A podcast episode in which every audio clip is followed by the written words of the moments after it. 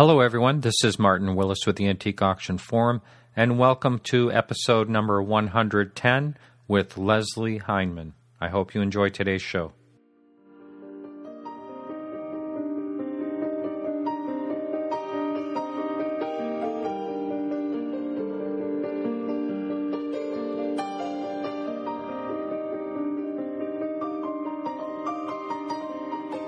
This podcast is sponsored by WorthPoint. Find out what your antiques are worth at worthpoint.com. Hi, everyone. I'm on Skype with Leslie Hindman. How you doing, Leslie? Doing really well. Great. And we're calling you at your Chicago office. Can you tell us right off the bat how, I want to know how you started, because I saw that you opened your first auction gallery there in 1982. So what's your background prior to that? You know, I started working for Sotheby's in 1978, and they opened a Chicago office, and I was the assistant to the woman who was running it. It was their first branch office that they'd started in America. So I started there working, just I didn't know much about the industry and loved it immediately. Did you have an art background or something? I had somewhat of an art background, but, you know, just a general art history background. I was 21, I think, and the woman who was opening their office needed someone just to work with her as her assistant. I actually went to shorthand school and learned how to type back in the day when people typed letters, and just started doing all of the sort of general office work, and then really fell in love with the auction business, and our office was very successful and grew, and we held two auctions in Chicago. One was at the Drake Hotel in 1980, and one was in 81. And they were wonderful, and I just really, really loved the industry and thought it was fascinating. I ended up running the office, was manager of Sotheby's in Chicago, and then realized that there was no major auction house in Chicago, and Sotheby's decided not to do other auctions here. So I decided to open an auction house in 1982. Isn't Dunning's, where is Dunning's? Dunning's is a very good company. Was, yes. In Elgin, and Terry Dunning, who ran it, is a great guy. He still does appraisals. I've known him forever.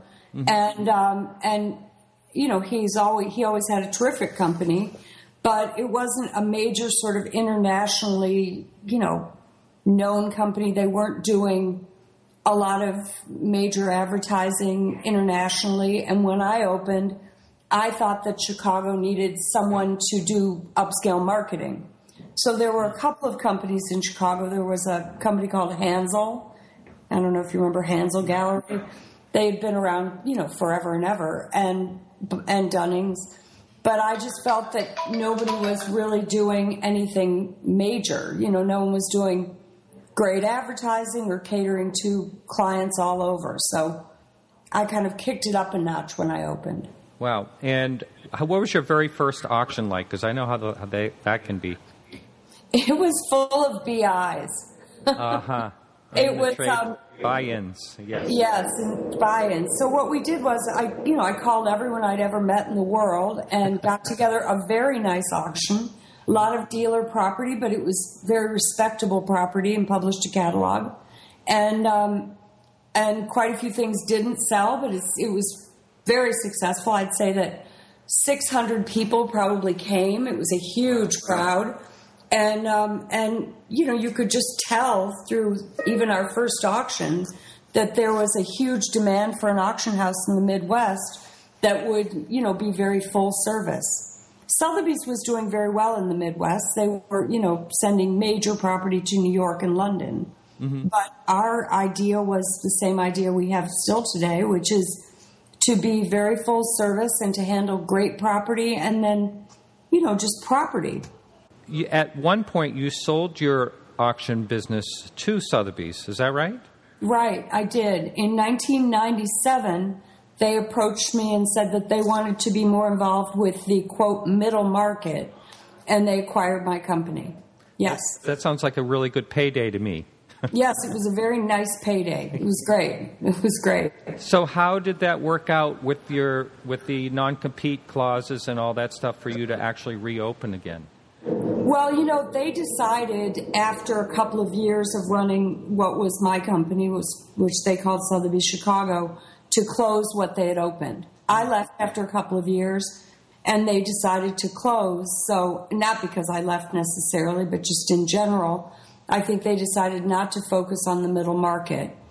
And so I waited until my non-compete was up and just reopened. And Sotheby's is wonderful, and I'm good friends with a lot of people there, and, you know, they refer a lot of business to us, and, you know, we have a very good relationship with them. Oh, that's great. So was it a little tough restarting once you had closed, or not actually closed, but once you had sold out? The restarting of a company a lot of times is very difficult. How did that process go? You know, no, it wasn't. Actually, it wasn't difficult at all.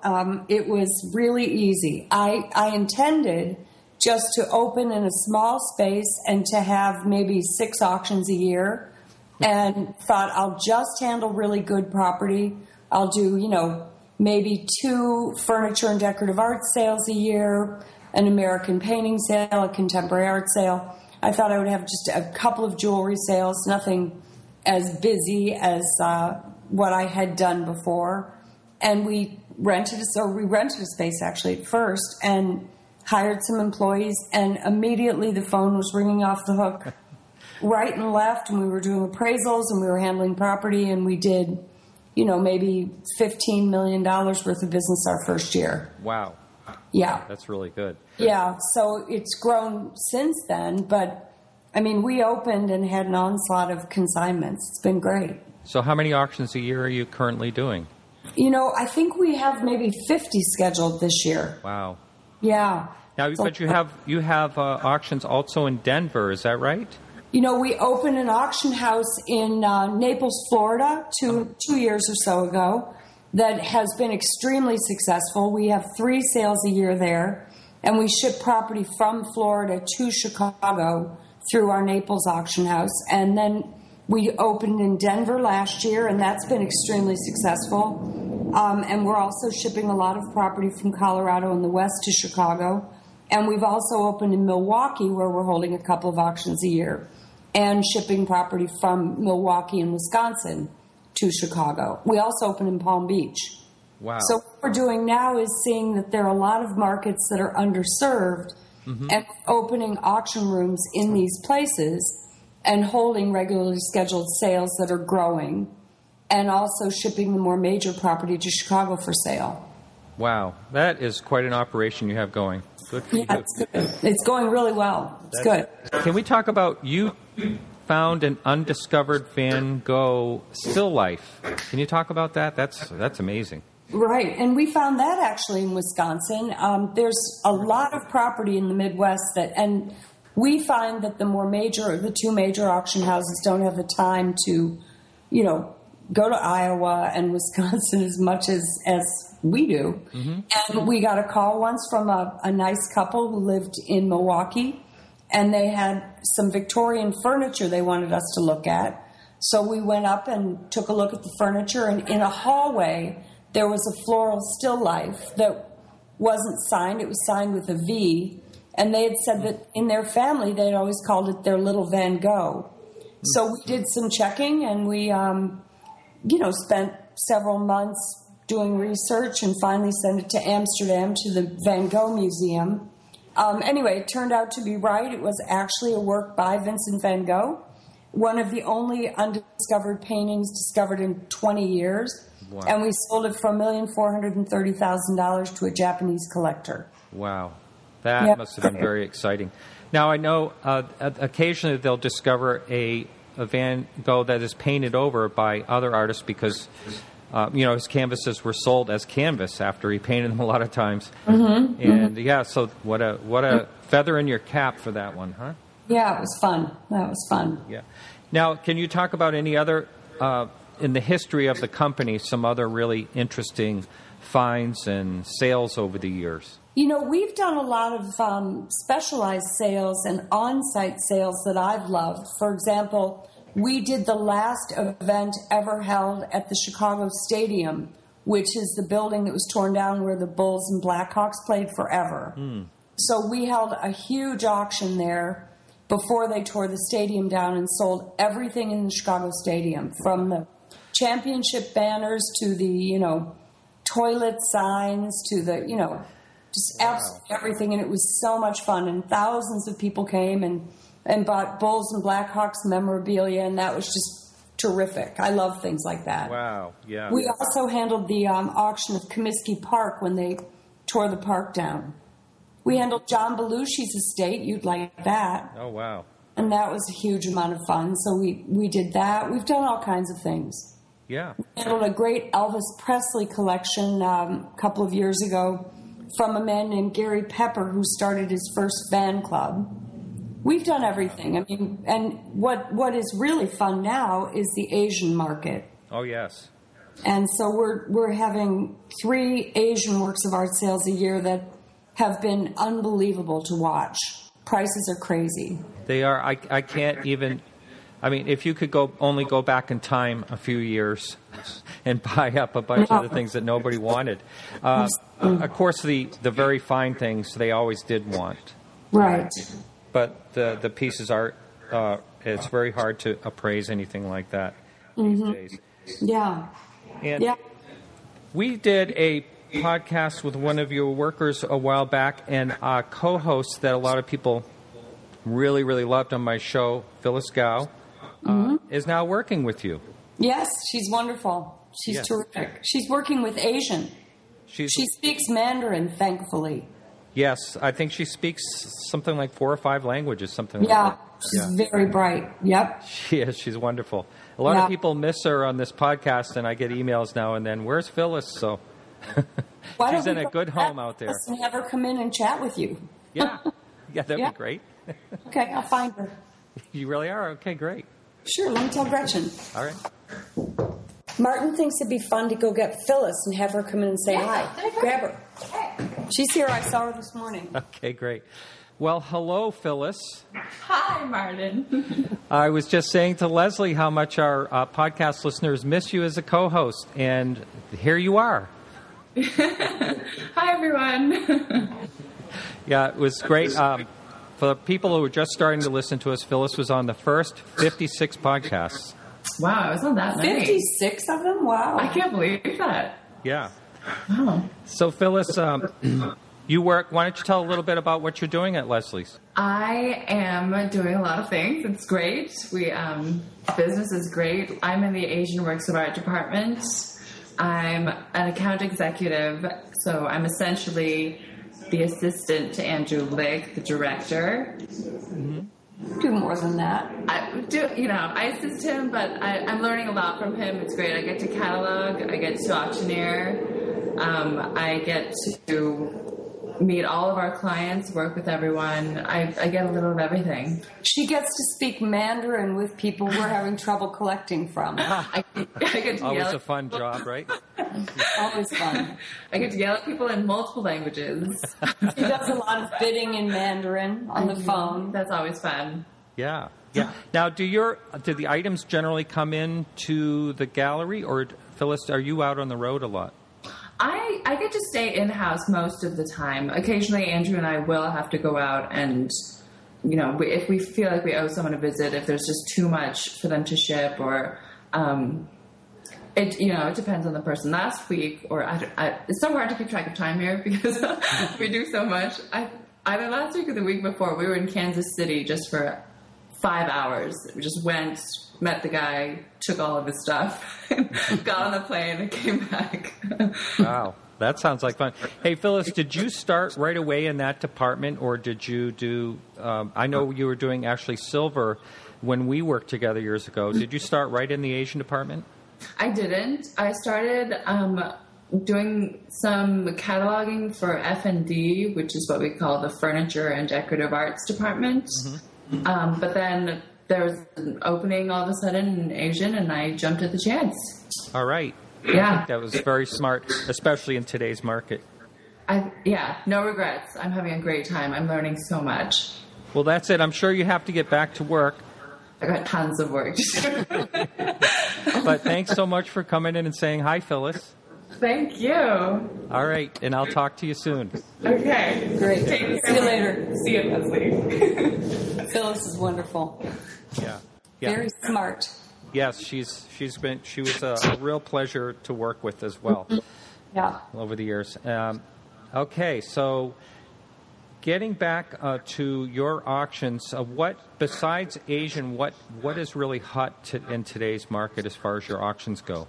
You know, the jewelry market is so strong now. We've never seen such a strong jewelry market, and we've been selling a lot of major diamonds for really premium prices. Wow. And stones as well. So we've been doing extremely well with jewelry, and it's one of our strongest categories. You know, I bring this up. It's kind of redundant in other podcasts, but do you think that people are actually taking their money and putting it into the high-end tangibles like this instead of other things like stocks and things like that, real estate? Yes, I absolutely do. I think that people don't know what to do with their cash. And a lot of people are buying jewelry. Absolutely. Mm-hmm. They're also buying contemporary art and everything else. I mean, I think that people are putting their money into tangible assets. And the other thing that's really been fantastic, obviously, is that it's such a global market now. So right. We're in Chicago, and at least 70% of our business, our buyers, are outside of Chicago. 70%, wow. Yeah, and when we sell Asian works of art, for example, about 80% are actually Chinese people. Mm-hmm. So it's really, really become a very global market.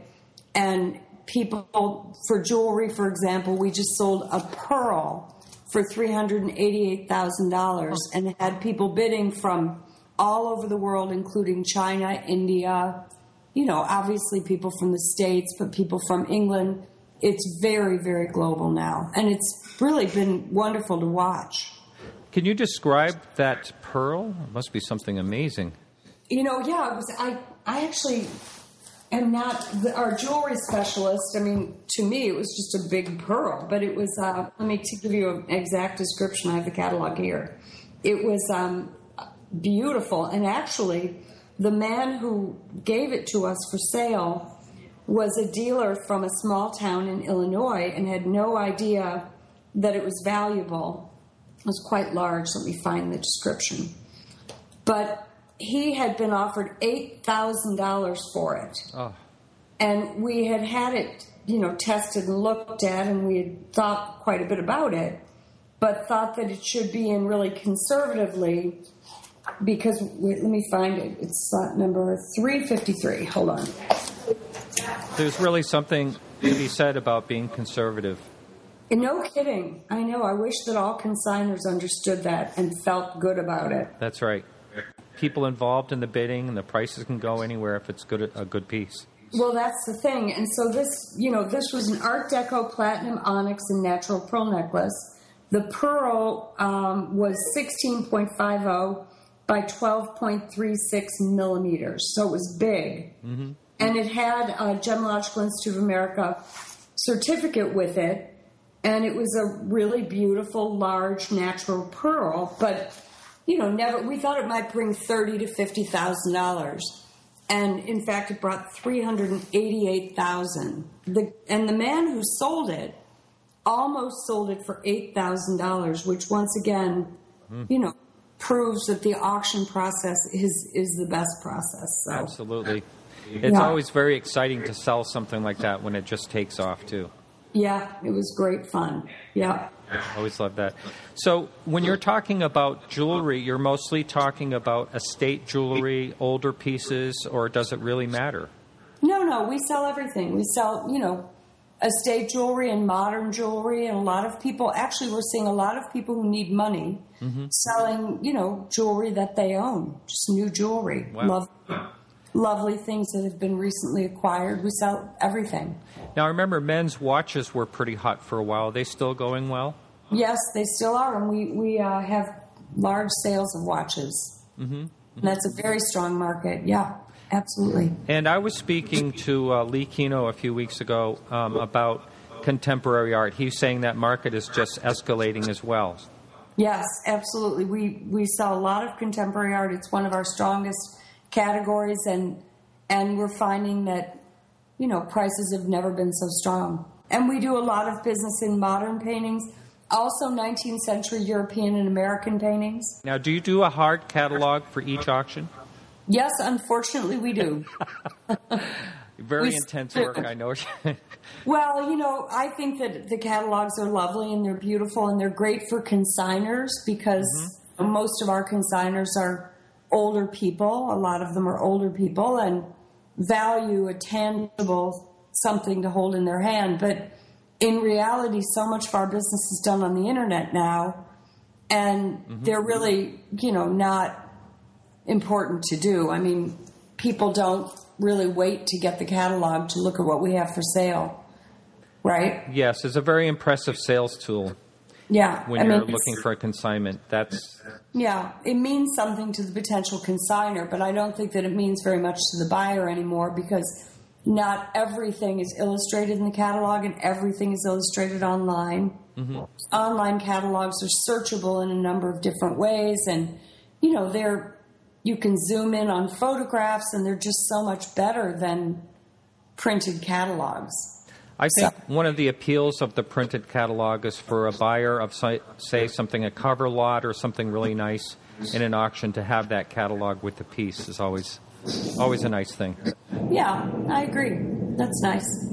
It's nice, but we'd save a lot of money if we didn't have to print them. It costs a fortune to print a catalog. So you were on the Home and Garden Network for a number of years. Can you tell us a little bit about what you did on that?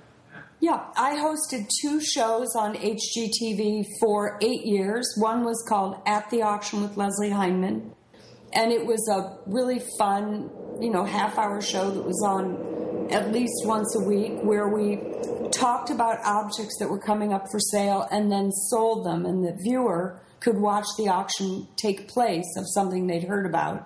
And then the other was called The Appraisal Fair, and we had a team of people that did appraisals on site. So people brought things in and we looked at them. So you wrote a book called Adventures at Auction. Can you talk about that? That sounds like a great book. I think I want to read that. Really, I don't think you need to read it, really, Marty. But it was it's a book that I wrote that's a very good sort of how-to auction book. Oh, I see. I found over the years that novices really would like to understand the process, and it's just sort of a how-to book. Oh, I got it. Okay. Yeah. Well, thank you so much, and I hope you have many great years of wonderful success, Leslie. Well, thank you very much. It's fun talking with you. Yes. So this is Martin Willis with Leslie Hindman. And we're signing off. And that was today's show with Leslie Hindman. You can get to her website. It's lesliehindman.com. That's LESLIEHINDMAN.com. You can follow us on Twitter at twitter.com/auction_podcast. You can like us on Facebook, and that icon is right on our website, which is antiqueauctionforum.com. You're welcome to contact me, or if you'd like to, you can leave a comment on our podcasts. My contact information is info@antiqueauctionforum.com. Thank you for listening, and we'll be back real soon.